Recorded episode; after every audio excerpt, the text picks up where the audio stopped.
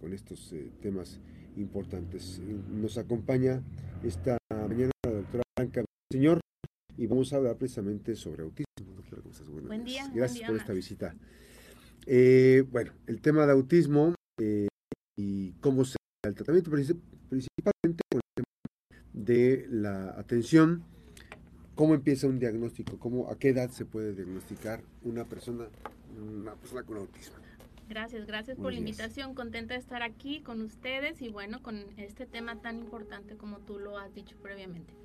Bien, em, voy a empezar hablando de que el autismo es un trastorno del neurodesarrollo, es decir, observamos que en este niño o niña este, no se desarrollan las habilidades necesarias que deben de ser para su edad. En específico tenemos que tomar en cuenta que el niño no desarrolla la habilidad de comunicación, la comunicación social, aquella que nos da el lenguaje, que expresamos y que entendemos.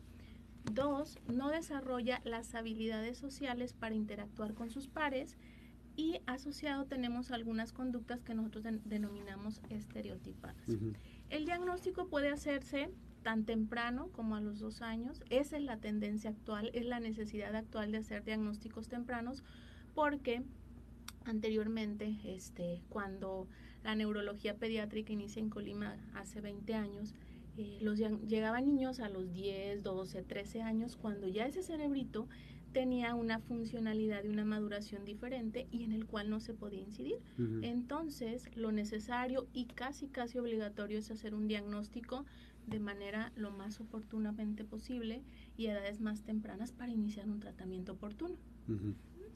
Ahora, esta, hay que decir que la, doctora Blanca es neuropediatra. Correcto. Eh, son de las pocas especialistas que están en, Colima y que hay eh, un trabajo muy importante para el, diagnóstico. Todo, em, lo más importante es empezar por un buen diagnóstico, ¿no? Claro, es empezar por un buen diagnóstico y el buen diagnóstico parte de los padres. Yo siempre he dicho que un papá que observa, que analiza, que ve, que compara, que está al pendiente de cómo se desarrolla su niño, es un papá que seguramente va a observar algo. O sea, que el papá que observa algo y que inmediatamente dice, algo no, algo no me, no me cuadra, algo no me late y solicita atención, puede ser por su pediatra inicialmente y el pediatra hace una valoración del desarrollo del niño este, y es entonces cuando se debe de canalizar oportunamente al médico, ¿no? ¿Quién puede ser? Un neurólogo pediatra, un psiquiatra infantil, un eh, pediatra especialista en el desarrollo para que podamos hacer un diagnóstico en conjunto con otras especialidades. Audiología, por ejemplo, cuando se sospecha que el niño no oye, porque es parte de lo que tenemos que hacer. Los maestros también son una parte bien importante porque de repente... en el, contacto permanente. Correcto, están muchas horas los niños ahí en el salón de clases y entonces el maestro dice, este, algo no me cuadra, el niño no, veo que no interactúa, veo que no sabe jugar con sus juguetes. Entonces, todo este equipo que está alrededor del niño es muy importante, pero el diagnóstico inicia en la observación directa y cuidadosa de los padres. Ahora, este, este digamos, eh, cuando se diagnostica, eh, el, autismo, eh, pues hay, un, proceso de a veces por papá y mamá no queremos reconocer es un diagnóstico. Sin embargo, hay que decir que eh, no es tan complicado si nos aplicamos como padres. Claro, digo, eh, parte del aceptar una condición que va a acompañar a un niño toda su vida no es fácil. Yo, yo lo observo en tantos años, este, 21, 20, 21 años atendiendo, atendiendo papás y atendiendo niños, no es fácil.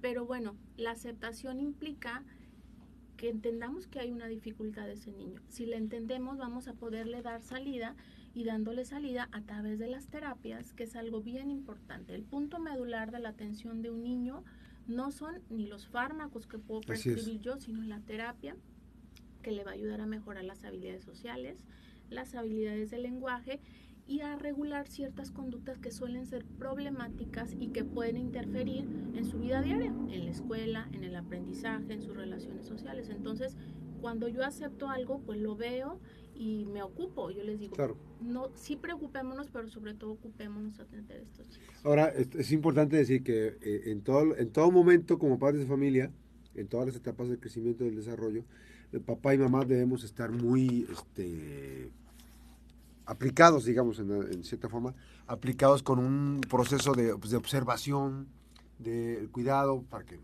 estar, no sea tan, tan este, obsesivos con, con tratar de, estar en cada momento, ¿no? Cuidando cada paso y todo esto, pero sí estar observando el desarrollo del niño. Es ahí donde se encuentra esa parte de la observación que algo no está, eso está sucediendo normalmente, digamos, y eso es cuando debe uno buscar ayuda, ¿no? Sí, la observación es bien importante. Digo, no, hay, unos padres que le dicen padres helicópteros que están girando siempre alrededor del niño. No, no de esa observación, sino de esa aquella observación cuidadosa, respetuosa, consciente de lo que ves en tus niños y de lo que está sucediendo alrededor de ellos, ¿no? Te dirige o no la mirada, te observa cuando le estás, te imita, señala, te da los brazos para que lo cargues, te solicita, tiene algún problema sensorial, porque la parte sensorial asociada a estas primeras manifestaciones que yo les digo es, es una característica. Muchos papás llevan a sus niños, es que el niño no come, doctora, solamente quiere comer huevito en la mañana, en la tarde y en la noche. Entonces, ojo, ese puede ser una, una cuestión sensorial pensar que el niño con autismo no es solamente aquel que no habla. Hay niños que tienen una comunicación verbal y dices, bueno, pues no pasa nada, va a la escuela, la maestra me dice que todo.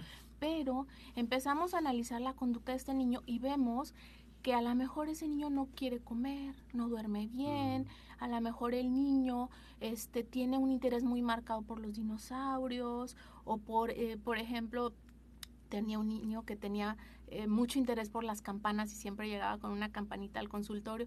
Entonces, papás, tenemos que estar pendientes de nuestros niños. Los papás de ahora somos, son muy tecnológicos y a veces nos distraemos mucho con la tecnología, entonces eso dispersa lo que está sucediendo a nuestro alrededor y nuestros niños. Entonces, evitemos la tecnología en nosotros y también en los niños. Y apliquémonos, es importante aplicarlo. Apliquémonos, apliquémonos, sí. Y, esta, y este proceso obviamente que también nos marca la, la pauta para eh, estar más pendientes, digamos, eh, en la condición de autismo, no es limitativa en el desarrollo, al contrario, mm, como padres debemos estar acompañando este proceso, este desarrollo, y eso le va a dar calidad de vida al niño o a la niña. Por supuesto, este es el objetivo. La OMS en su última este, evaluación de cuánto podría ser la incidencia y la prevalencia, estamos hablando, Max, de, de que uno de cada 100 niños. Imagínate la cantidad de niños que tenemos. Entonces, pues seguramente en algún punto vamos a estar en contacto como padres, como profesionistas, como maestros, el tío, el primo. Entonces, no podemos no podemos dejar de preocuparnos porque finalmente considero yo que es un problema. Los em, anteriormente cuando yo empecé hace 20 años, yo te decía que podía ver un niño de la consulta. Si tenía siete pacientes excitados en la consulta, veía un niño con autismo. Ahora, después de la pandemia, eh, yo veo de siete niños, por darte un ejemplo, veo cuatro con autismo y tres con otras condiciones. Así de preocupante. Y aparte decía, vengo contenta, pero vengo preocupada, transmitirte mi preocupación a ti y a todos los que nos están escuchando, porque debemos de entender el por qué está habiendo un incremento, te lo digo observación personal porque no tenemos estadísticas, no, no tenemos estadísticas, no las tenemos en Colima, y entonces mi preocupación viene a, decirte que abramos los ojos todos, todos como sociedad, no, no la doctora Blanca, no los maestros, no, no el gobierno, todos, porque esto va a ser una situación que pienso que nos puede rebasar. ¿Qué va a pasar con todos esos chicos y chicas, porque también veo cada vez más niñas, cuando sean adultos? ¿Qué vamos, qué vamos, cómo los vamos a apoyar? ¿Cómo vamos a empezar desde ahorita su proceso?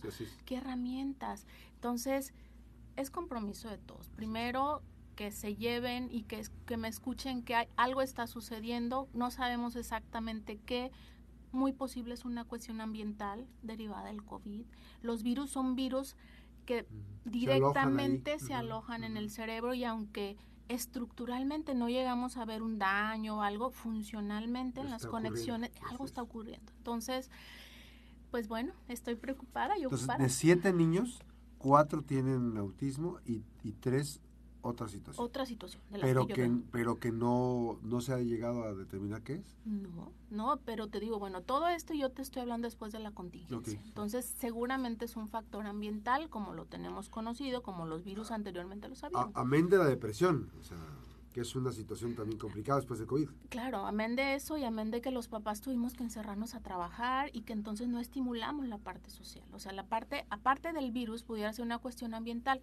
Yo me acuerdo de un pacientito, una maestra, que a la bebé en cuanto sostuvo su cabecita, la maestra tenía que trabajar, le dejó la tableta. Entonces la chica veía tableta ocho, la niña, la niña veía a la bebé tabletas ocho horas para que la maestra pudiera trabajar. O sea, terrible. si, si tú vas buscando, o sea, hay muchas situaciones que sabemos que están ahí y que bueno, ahora estamos viendo consecuencias. Ahora estos chicos tienen dos, los pandemias, los niños que les dicen pandemias, pero ¿qué va a pasar cuando sean adolescentes? ¿Qué va a pasar cuando sean adultos? Ah. Hay, hay una, doctora, esta, esta parte, digo, este, está siendo más complicado de lo que, de lo que este, parece. Sí tendría que haber un estudio sí tendría que eh, analizarse esa parte de lo que está pasando, porque, digamos, eh, eh post pandemia eh, han, em, han, empezado a surgir esas cosas, ¿no? O sea, la, presencia de padecimientos, de condiciones, y esto obviamente que nos lleva a ser todavía más observadores como padres de familia, este, quitarnos un poquito más los dispositivos y aplicarnos en, más en el contacto para poder determinar y estar pendientes de lo que sucede con nuestra familia. Correcto, pues sí, tendríamos que hacer un estudio. Es obligatorio, ¿no? Es obligatorio de mí venir aquí y decir algo está pasando, es, obligatorio de los papás estar al pendiente y, y, este, y establecer adecuadas relaciones sociales con sus niños y es obligatorio de la sociedad porque esto va a ser algo que tengamos que resolver en conjunto no, no, no, no lo veo de otra manera. No veo que solo el gobierno, solo el médico, solo el maestro, solo... No. Este, entonces, ayer ya tuvimos una reunión, Marichu y yo, la, la presidenta de la Fundación Tato, que es una de las fundaciones que, que, este, que están aquí en Colima, eh, que apoya a los niños con autismo, y ella ve la misma problemática. Ella lo ve desde su perspectiva y entonces pues estamos pensando qué podemos hacer, mm. pero pues sí necesitamos ayuda de todos y de todas, de los papás, de la sociedad, del gobierno y pues entender que quizás se convierta en un problema. Así es, y bueno, eh, esto, esto, es, eh, esto apenas empieza, sin embargo ya está observado, y hay que empezar a, a tener conciencia, lo más importante, porque finalmente que no nos agarre desprevenidos. Claro. Como sociedad también. Claro, y bueno, nuestros hijos que no tienen una condición, que son neurotípicos, seguramente van a tener que convivir en una sociedad diferente, porque no va a haber de otra. O sea, vamos a tener que estar incluidos como debería de ser todos ahí mismos y seguramente a tu hijo o a tu hija que no tiene esta condición le va a tocar convivir con ellos y tiene que saber cómo hacerlo y es obligatorio saberlo. Eso es parte también de la educación. Es parte de la educación. Sí, porque finalmente eso, eso nos llama a a integrarnos y obviamente que nuestros hijos deben de crecer con esa, con esa perspectiva también de incorporar, de este, entender, no rechazar, no discriminar, pues son cosas que... Que, pasa muy frecuente, la discriminación en estos chicos. Yo he escuchado historias tremendas, este, de repente en la escuela, donde al niño no se le educa para entender que hay diferencias, que no somos iguales y aunque seamos de la, la manera que sean, somos diferentes y tenemos que respetar y educar en, en la diferencia. Entonces, pues sí, hay preocupación, hay preocupación porque no sabemos cuántos niños hay en Colima y seguramente tampoco en la República Mexicana, no es algo privativo de Colima. Eh, doctora, desde su punto de vista, ¿sería importante tener un registro de, de las personas con autismo? Por supuesto, sería, ese sería el punto de partida, que se, sepamos tangiblemente cuántos somos, cuántos tenemos, de qué edades, cuáles son las dificultades, porque tienen muchas dificultades. Entonces, porque todos son, ahí, el autismo no es solamente, no es una sola una sola línea, sino hay diferente, hay diversidad de, hay diversidad de, cómo se presenta. Sí, hay diversidad de grados. Digo, los sencillitos en diagnosticar, pongo entrecomillado esta palabra, son los que vemos y que están teniendo movimientos repetitivos, que no tienen, pero hay otros que llegan a la edad adulta sin diagnóstico. A mí me tocó ver una mamá que yo la observaba y la observaba, aunque yo no soy especialista en adultos, este, yo la observaba y la observaba porque me llevó a su niñita, la niñita con autismo, y en algún punto observé la posibilidad y finalmente la refería a un psiquiatra y tenía autismo y a la señora nunca le habían dicho que tenía autismo. Entonces seguramente hay adultos que están teniendo un bebé que llevan a diagnóstico y no se ha hecho el diagnóstico. Entonces, sí, hay que, hay que, hay que ocuparnos y hay que este, entender también que necesitamos más centros de apoyo para recibir terapias, más centros escolares donde puedan estos chicos ir, más em, eh, centros tanto de gobierno como, eh, como capacitación en el conocimiento y la atención del tipo de terapia. que O sea, necesitamos muchas cosas. Y eso ahorita, ahorita que lo menciona, este, de ese tamaño es, este, no está visibilizado. Tenemos que visibilizarlo como sociedad, pero además eh, la importancia que implica tener un buen diagnóstico, lo que importa también eh, como sociedad preocuparnos por estar integrados, pero además estar listos y preparados para una, una intervención. O sea, esa es la parte importante, ¿no? Como sociedad. Importantísima. Y también saber, pues, que después de la pandemia hubo muchas dificultades en, en los medicamentos. Así es. Entonces, sí, sí es, sí es complejo el problema. Sí, es, sí. Pues la doctora Blanca, me eh, comentábamos, ella está en el Instituto Mexicano de Seguro Social. Ahí, en la parte privada también tiene... En la parte privada también este, ya tengo 20 años trabajando en mi consultorio. Este, ¿Está ubicado en? En Avenida Tercer Anillo Periférico, número 80, Interior 7, y también pues trabajo en el Instituto Mexicano del Seguro Social. Pues ella es eh, eh, especialista en estos temas importantes de la neuro... es neuropediatra, la doctora. Y eh, gracias a la doctora Blanca Villaseñor Anguiano pues, está compartirnos esta información. Nos deja esa parte de reflexión. Va a ser interesante porque este, yo el otro día socializaba con, un tema educativo, ahorita se me acaba, o sea, ¿por qué es importante la información? ¿Por qué es importante tener una base de datos? Yo decía, ¿cuántos hogares en, en primaria este, son papá y mamá? Cuántos hogares son con mamá nada más, cuántos hogares son con papá, pero también es importante saber las condiciones de salud de cada, o sea, de cada núcleo familiar y georreferenciar desde la estructura escolar qué está pasando como sociedad. Es importante. Ahora, ahora que lo dice, como va a ser muy importante también la incorporación de elementos como estos para saber eh, un esquema de cómo está el estado de Colima, que además es muy pequeño y podría hacerse un gran esfuerzo factible. Pienso que no, no, no puede ser complejo. Ahora con la, la, la, este, la, tecnología es muy sencillo, pero bueno, vamos a, vamos a pensar y ojalá que los que nos estén escuchando nos puedan ayudar. Muchísimas gracias. Gracias, doctora Blanca Villaseñor. Muchas gracias. Vamos a hacer una pausa.